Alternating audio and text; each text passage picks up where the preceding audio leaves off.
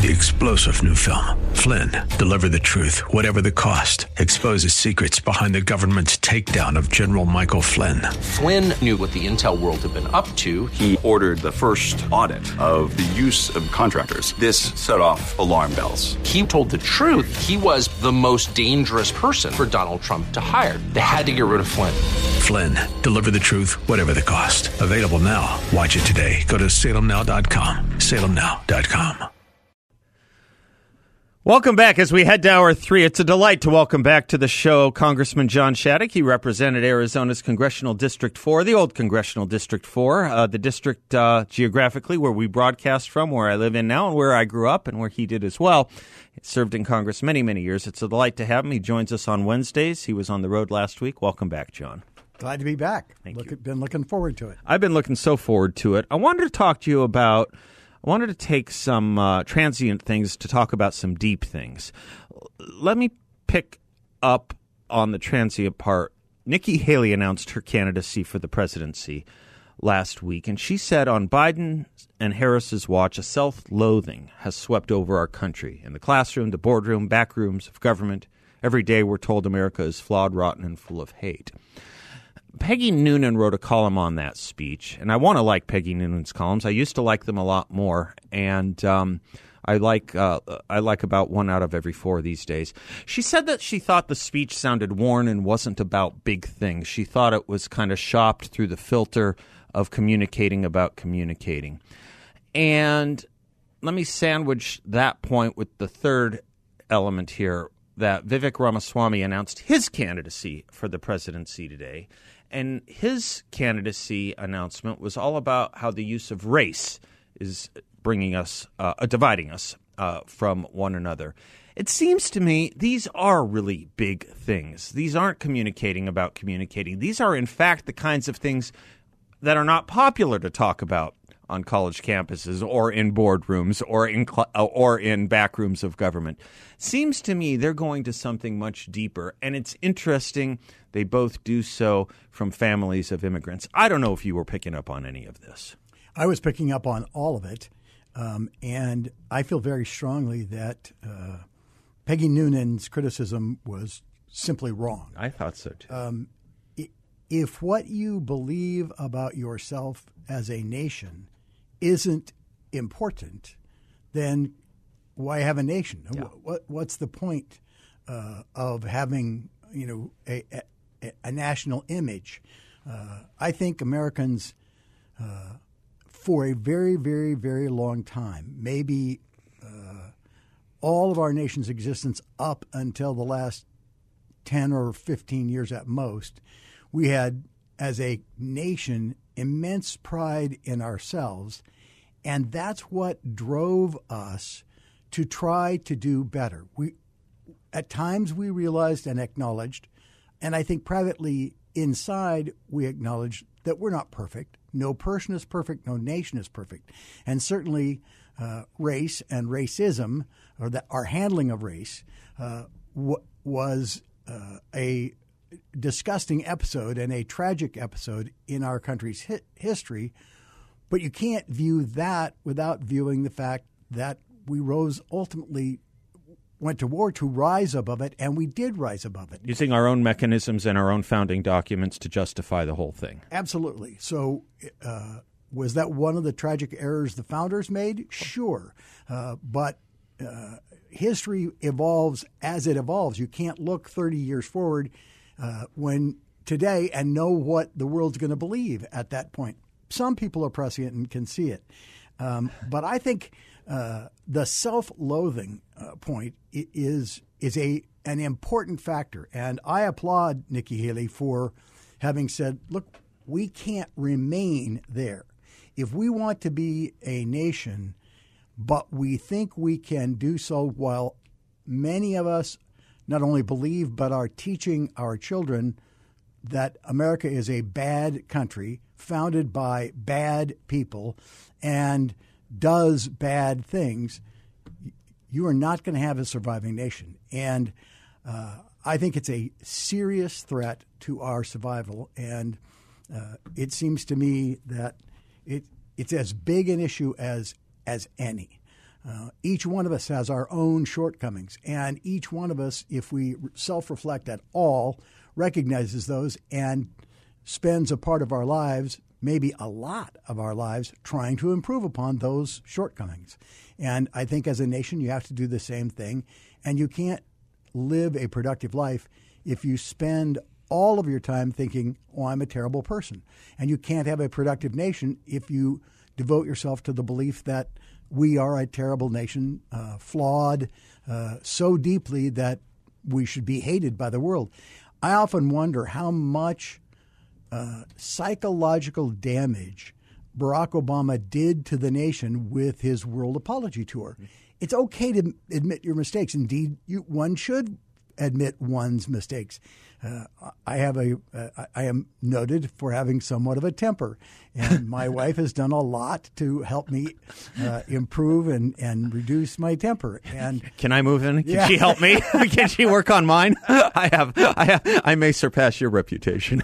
but if but if all if everything is negative, you know, she thought I wasn't trying to work on my temper, and, and she'd left me a long time ago, and thank God she didn't. So, uh, but I I think that. Uh, and I, by the way, I happen to agree with you that I used to read everything Peggy Noonan wrote and love it all. Yeah. And now sometimes I wonder. There was a turn there. I give the time to even reading this. Yeah. So. Well, she. It's interesting because she used to write big, beautiful speeches too. I, I thought it was almost weirdly, you know the evidently you you know the column I'm talking about. It almost felt a little bit like maybe she didn't get the gig for the job of writing that speech. I don't know but because of the sour grapes of it all. But that aside, um, let me let me say this: this country wasn't so bad that it prevented the families of Nikki Haley and uh, Vivek Ramaswamy's parents and grand and and four parents to move here, and it's not so bad that we don't have a huge illegal immigration problem. You know, my old boss Bill Bennett, your old friend, he's he created what was or he mentioned that every there's a gates test. Every country should have a gates test. Every country has gates. When the gates are open, which way do people run? Do they yeah. run in or do they run out? He said, even with this country, when the gates are closed, they're Still running run in. in. And it does seem to me, you're right to say something about this last 10 to 15 years. I was having this conversation with a friend of mine the other day that this racialization in our country that we all feel and we all know about uh, from whatever perspective we see it on this ongoing, never ending conversation and including self flagellation over race. Um, it, it, it, it seems like we were better 10 and 15 years ago. It seemed there was a lot less of it 10 to 15 years ago. I don't know if it's about having moved the goalposts. I don't know if it's a uh, demand that is outrunning the supply, as Larry Elder likes to talk about it, because we've achieved so many of those goalposts.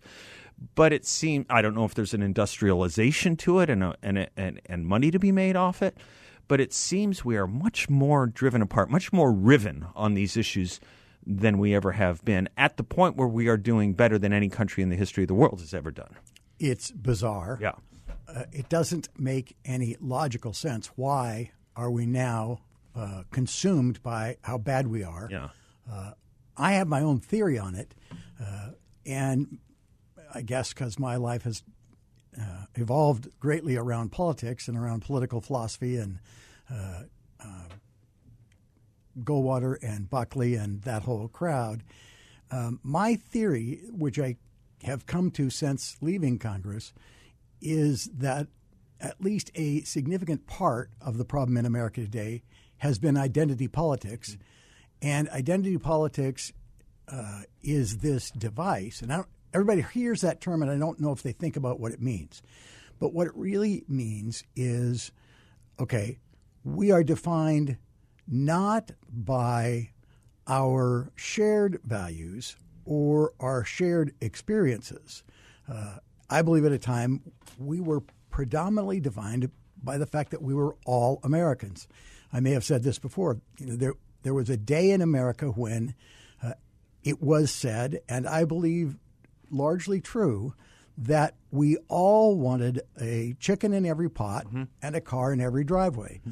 And I thought about that and thought, well, is that true? And I reflect on it, and I think your point is in the years following World War II, it really was true that we wanted a chicken in every pot and a car in every driveway. And we didn't want a chicken in every pot who agreed with us and was a Republican or uh, agreed with us and was a Democrat or w- was a white uh, f- person from England or France or Greece. It was, we all wanted a chicken in every pot, whether it was a black pot or a brown pot or a white pot or a red pot because we all first identified as Americans. I'm proud to be American and I'm proud of America. And second, we all understood that if my neighbor got a new car today, that meant business was doing well, lives were doing well, and there was a good shot, you know, next week, next month, uh, next year, I'd get a raise and I'd be able to get a new car. And, and so it, we genuinely did want success for everyone. And now identity politics tells us or teaches us no, no, no, no, no. Uh, if uh, you are of German descent and your neighbor is of Italian descent, then you don't want her to succeed. Hold that thought right there. I want to pick up right on that very point when we come right back. Welcome back to the Seth Leibsohn Show. John Shadegg is my guest, and we're talking about racial division in this country, uh, a little bit of uh, self loathing in this country, and what it means. And um, two ideas have converged here, John, when you were talking about kind of what the original post World War II American dream was. And it was conceived, you say, as something that, you know, wasn't supposed to be confined to someone based on, based on their race or their ethnicity. I can, I can give you fuel uh, for that argument. The very first time the New York Times, I'm looking at it right now, I'll show it to you at the break. The very first time the New York Times used the word woke, interesting, was 1962 in a piece by an African American uh, author named William Melvin Kelley. And he's talking about what woke meant in an advertising campaign that offended him in New York.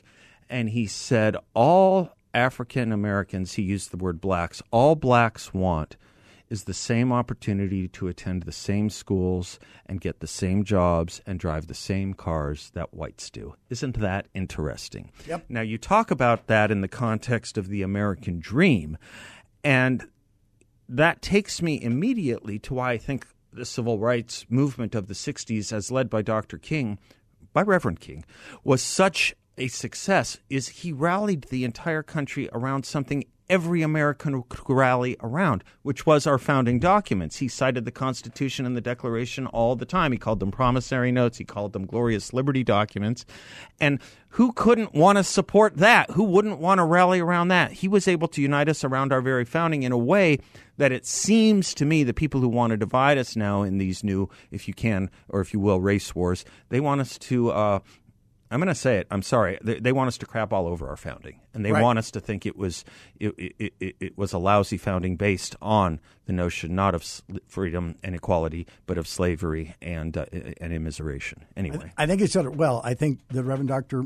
Martin Luther King uh, set out there uh, the issue of racial division and said we we are all equal, and that's what our founding document said, and and even Ronald Reagan called us to a higher place, a shining city on the hill, where, as Dr. King would have wanted, everyone, uh, and as essentially all Americans want, and as our founding documents call for, all people to be treated equal, uh, regardless of their faith or their ethnicity or their skin color. Uh, and, and how we got from that to identity politics, where we were being taught, oh, if you're uh, white, you need to uh, oppose uh, blacks succeeding, uh, and you need to suspect that if they succeed, it must have been because the system wasn't fair. Or, as in my example, uh, if you happen to be of German descent and your neighbor is of Italian descent, uh, if she got ahead, well, that had to mean something was wrong.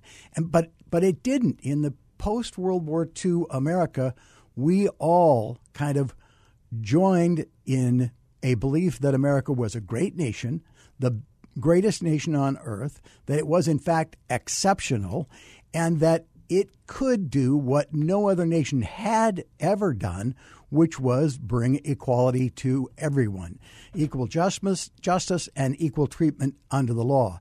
And what I see as so evil in identity politics is that it doesn't remind you that of anything that joins us together, that binds us, that makes us see the commonalities, but rather calls us to look at the differences. And so it urges me to say, well, you know, I don't live in the South, so I don't have those bad attitudes in the South. Or, uh, uh, any Doesn't other it lead you to say that there's something different about Shadegg and Leibsohn that they're not quite on the same plane in the same country? Isn't it? I mean, isn't that what it does? Yep. It says you and I. It really goes to the heart of the question of all men being created equal, all human beings being created equal, and having an equal share in this country. I think that's what it goes to. George Washington, whose birthday we celebrate this week, uh, was famous uh, for um, famously, I should say, famously wrote a letter to a Jewish synagogue uh, when he was president. And, and it was the first time a leader of a, of a country who wasn't Jewish wrote to a Jewish organization. And he said, uh, we, we don't tolerate one another here. We are on the exact, exact equal same plane as citizens here. And uh, we give we are a country that gives to bigotry no sanction, to persecution no assistance. That letter, and it seems to me that among a million other things was a mark of his greatness and a precedent for this country. But that was the point of us all being seen as equal here. And if we have different rights and privileges based on where we come from or things we had no control over, like the color of the skin we were born with, then not only is that a non-American concept, it's it's antithetical to the entire American concept. It's a And betrayal it's a of- betrayal of the concept. of the concept, Yeah. and it's a betrayal of the principles on which the country was founded and the principles that make us proud of the country. Right. That's not to say we can ignore our shortcomings, uh, but uh, we better be unified as a group. We better respect each other. We better honor those constitution, constitutional principles uh, of equality under the law and equal protection and uh, fairness for all. Uh, or we'll fall far short of the ideal they strove for. And today, uh, Americans are divided by everything because the focus is all on division. And I, and I, I would be failing if I didn't mention who is doing that. And the answer is politicians are doing it. Uh, politicians, especially, I would say, Democrats, want to focus on what divides people. Then they take one of those groups that are, have been div- divided off uh, black Americans, Hispanics, whoever, and try to appeal to them based on that difference and not try to appeal on to them on the things that unify us all. Uh, and and that I think is what has happened. I think that's a part of the. I think identity politics was created by politicians to advance politicians, and it, it is played into the hands of the media. And the media then love to focus on oh, uh, what is the difference here? Why did why is that group doing well and this group doing poorly? Why, uh, you know, what what is there in the way of racial violence and is race behind it? Yeah. Like for example, the situation just recently with the police officers in Georgia. Yeah. Uh, uh, you know, a numerous black police officers and a black victim, and they want to make that racial. Well, it's pretty obviously not racial. But they invented it th- to to maintain the narrative. They invented a so- racial excuse for it to maintain that narrative, right? and they focus on the difference. Oh, well, these are police, and if Mm-hmm. they're police, well, under the current narrative, they must be poorly trained and, and evil people. Right. So, so we divide police from the people they protect. Yeah. One more time, it's the politics of division, uh, which means you are defined by your identity, uh, but not by your beliefs. Yeah, I think it's pyrite or fool's gold because at some point it leads either to an abandonment of that party by that race that they are uh, are so obsequious to, or you know, kind of other talk you've probably heard more now than you've heard in the entirety of your entire life, which is, are we in some kind of a civil war? Are we coming close to some kind of cold civil war? You've heard that more now than you ever heard too. Let me come back on this. Um, the deterioration uh, of every government begins with the decay of the belief in the principle upon which it was founded, Montesquieu said, and Reagan liked to quote. And that's what we're seeing here. The decay of the principle is leading, leading to the deterioration of this country. John Shadegg and I will pick up on that when we come right back.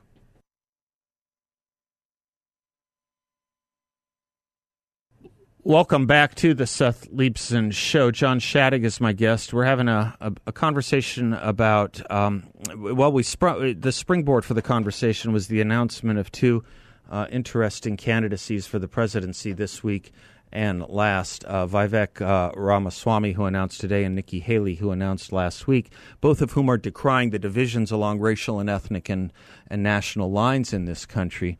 And it seems, given such the long path we've we've we've we've walked through um, in our history here. We're about to celebrate uh, 250 years of it. By the way, I worry about what that celebration is going to look like in 2026, John. I have to tell you. But um, as as we think about that path and we think about the corrections we had to make along the way, because no one as an individual, as you point out, any more than anyone as a country gets everything right.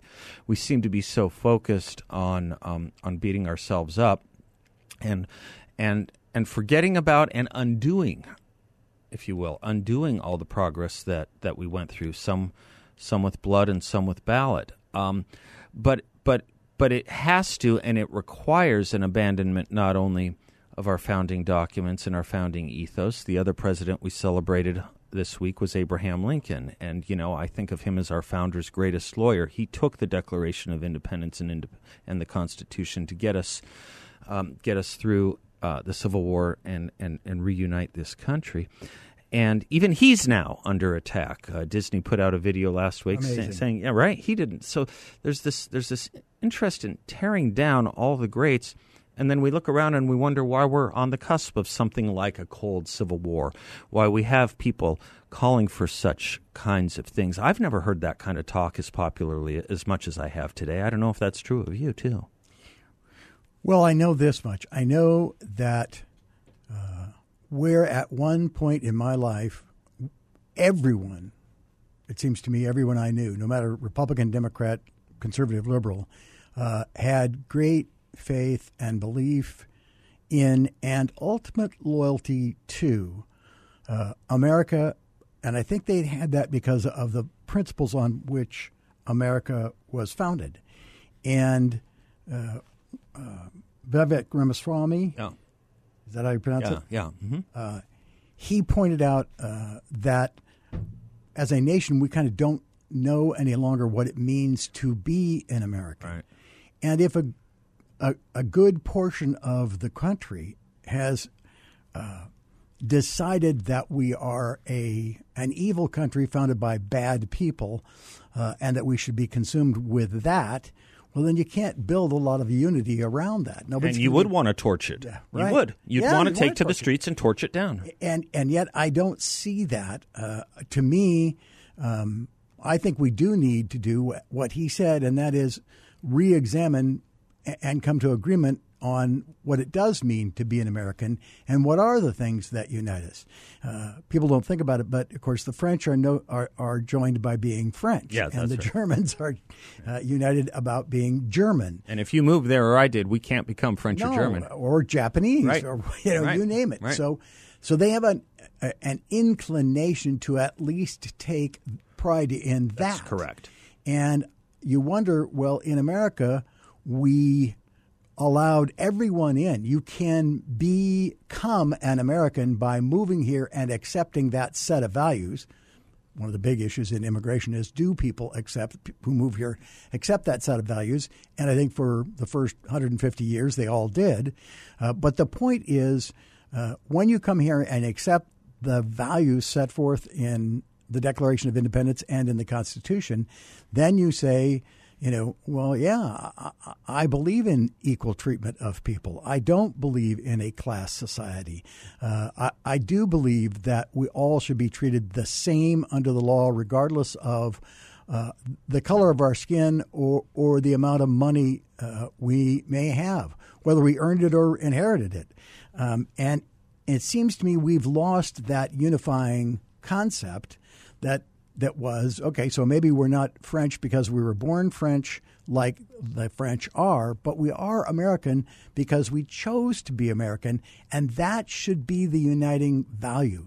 And instead of focusing on the fact that we are united by our belief in those fundamentally good policies or principles, uh, then we should take pride in it and and strive to improve ourselves as a nation.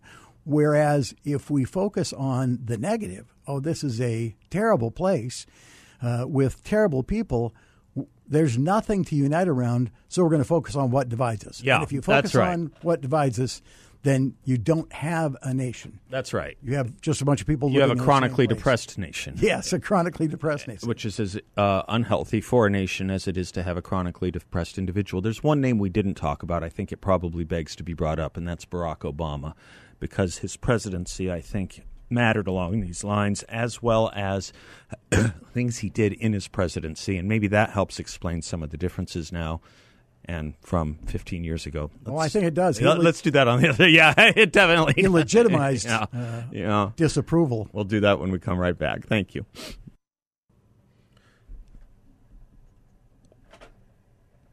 Welcome back to the Seth Leibsohn Show. John Shadegg is my guest. He is the president and principal at Shadegg and Associates. We're having a conversation about division and unification in America. When Barack Obama was a United States senator, John, uh, Larry Elder points out. Listen, I get this from uh, something Larry Elder said, and he's absolutely right. I looked at the transcripts. He he went down to the Edmund Pettus Bridge in Selma, Alabama, during a civil rights commemoration. He gave a speech about how there was a Moses generation and a Joshua generation, and Martin Luther King was part of the Moses generation. He couldn't get us all the way there. He got us 90% of the way there. But we, Barack Obama and his generation, were the Joshua generation that were going to get us the rest of the way there. Now, that's when he was senator. And as Larry Elder points out, he says, Would you not think that if you use that equation, him becoming president cuts somewhere into that 10%? Would you not think him being reelected as president cuts somewhere into that perhaps remaining 5 or 6 or 7%? I grew up listening to mostly Democrats and mostly liberal leftists saying a black man could never be elected president in this country. I didn't hear that from conservatives. And it's an interesting thing that perhaps with his election, that just changed so much within the leftist uh, leftist mindset that does try to divide us because a tremendous benchmark had been met that they didn't even believe ever would be met. And so this is where you get the idea that perhaps the demand for racial division has outlived and outrun its supply a little bit. But then the way he used his presidency, especially with the Department of Justice and Eric Holder, was was was was to take us back and retrograde as well. I, I throw that all on the table, however you want to take it. all uh, thoughtful evaluations of why it happened or how it happened, uh, the answer is that it happened. Uh, that we elected uh, uh, a black American, uh, that uh, people actually took pride in having a chance. You know, how many millions of people said, I'm going to vote for him because he's black and I want to prove I know Republicans who did this. Yeah, I did too. absolutely. At least the first term. and and and th- while that should have been a great moment of pride, and to some degree it was, uh, instead the focus once again becomes well, we're we're not perfect yet, uh, and we're not perfect. You know, look at the you know at, at uh, the excesses of some in law enforcement. Uh, look at other you know many other examples wherever. Uh, there are built-in biases or discrimination that's still there, but show me the moment in time when we haven't tried to improve, because I'm not sure when that was, uh, or, or when we haven't tried to make things better.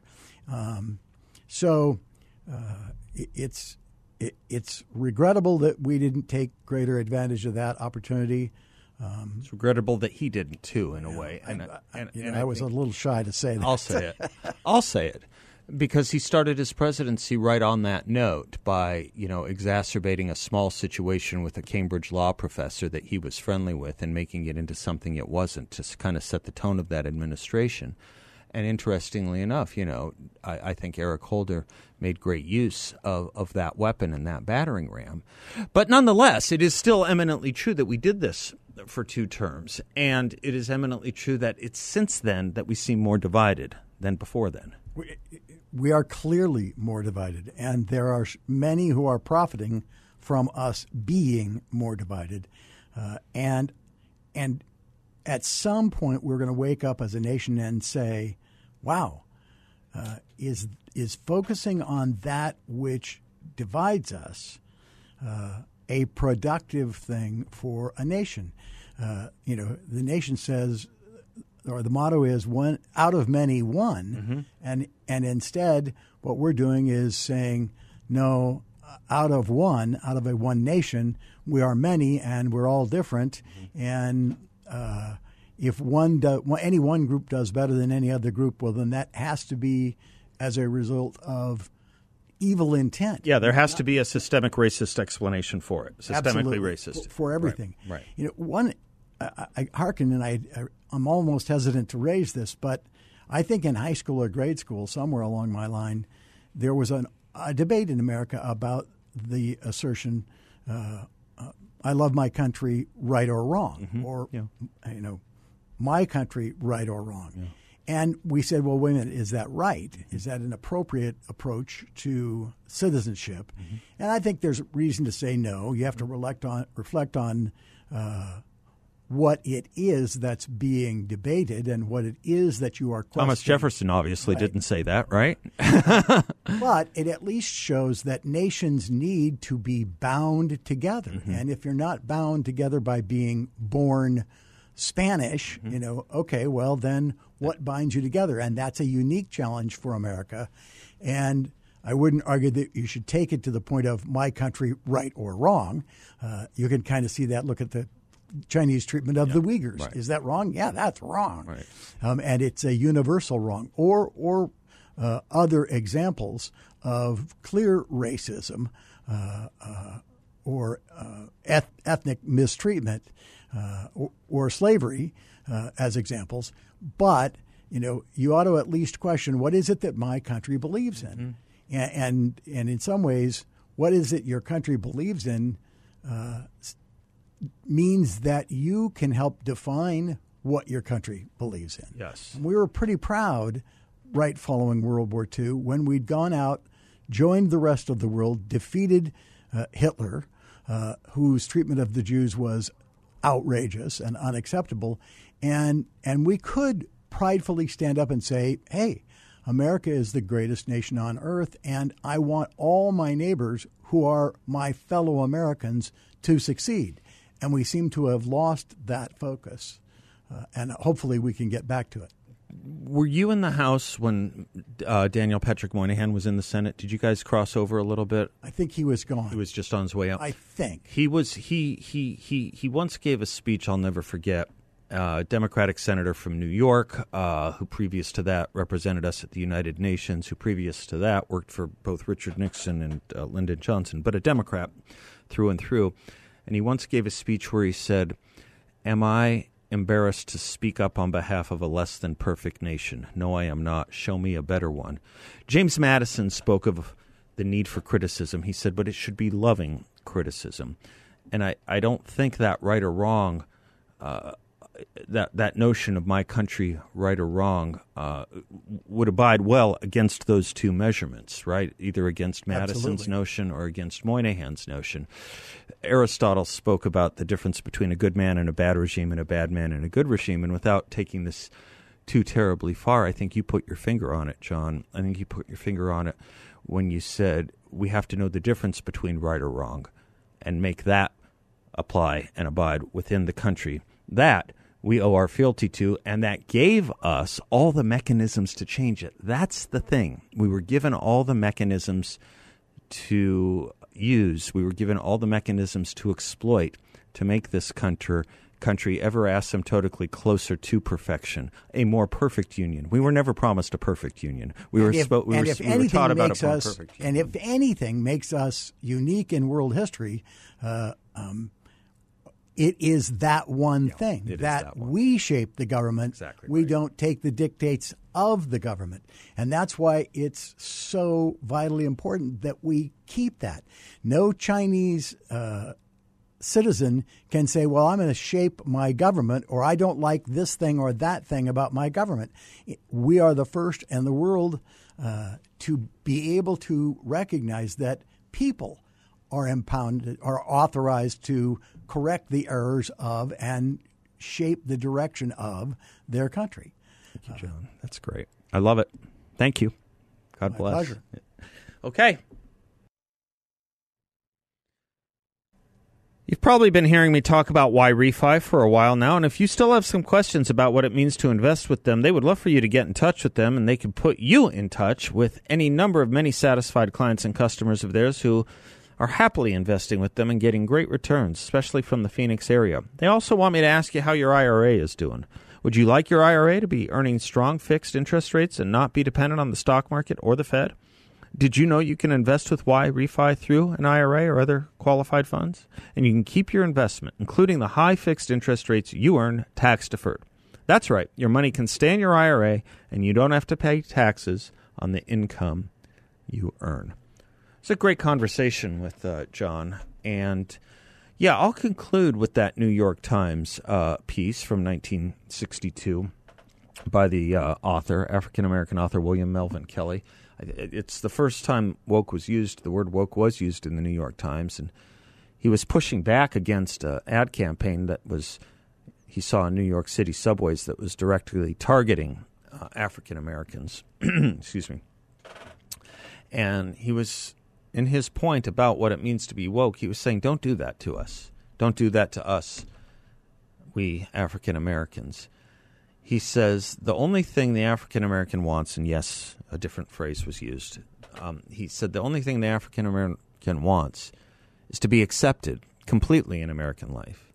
He dreams of living in a good neighborhood, driving a nice car, sending his children to a good school, making a decent living.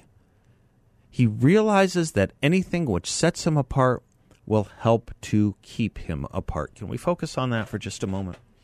He realizes that anything which sets him apart will help to keep him apart. We shouldn't be raised to learn different languages, to have different security needs, and to have prides in different nations, he goes on. That's what woke first meant when it appeared in the New York Times in the hands of a well known, then well known African American author. Exactly what John was saying about what the post World War II dream was. It was meant for everyone in this country. And we do ourselves a great disservice by segregating us not just along racial lines, but along human desires. We are all, after all, same thing, aren't we? Human, if not human and American. Three star general Michael J. Flynn, head of the Pentagon Intelligence Agency, knew all the government's dirty secrets. He was one of the most respected generals in the military. Flynn knew what the intel world had been up to. He understood its funding. He ordered the first audit of the use of contractors. This set off alarm bells. The explosive new documentary, Flynn, Deliver the Truth, Whatever the Cost, uncovers the facts behind this scandal. Flynn told the truth. He was the most dangerous person for Donald Trump to hire. I find out the worst enemy that I'm going to face in my life is right here in America. They took my assessment and they wanted me to change it. And I was like, I'm not changing it. They had to get rid of Flynn. With in depth interviews, archival footage, and never before seen personal records of the man behind the headlines. I just felt like I was drowning. Flynn, deliver the truth, whatever the cost. Available now. Watch it today. Go to salemnow.com. Salemnow.com.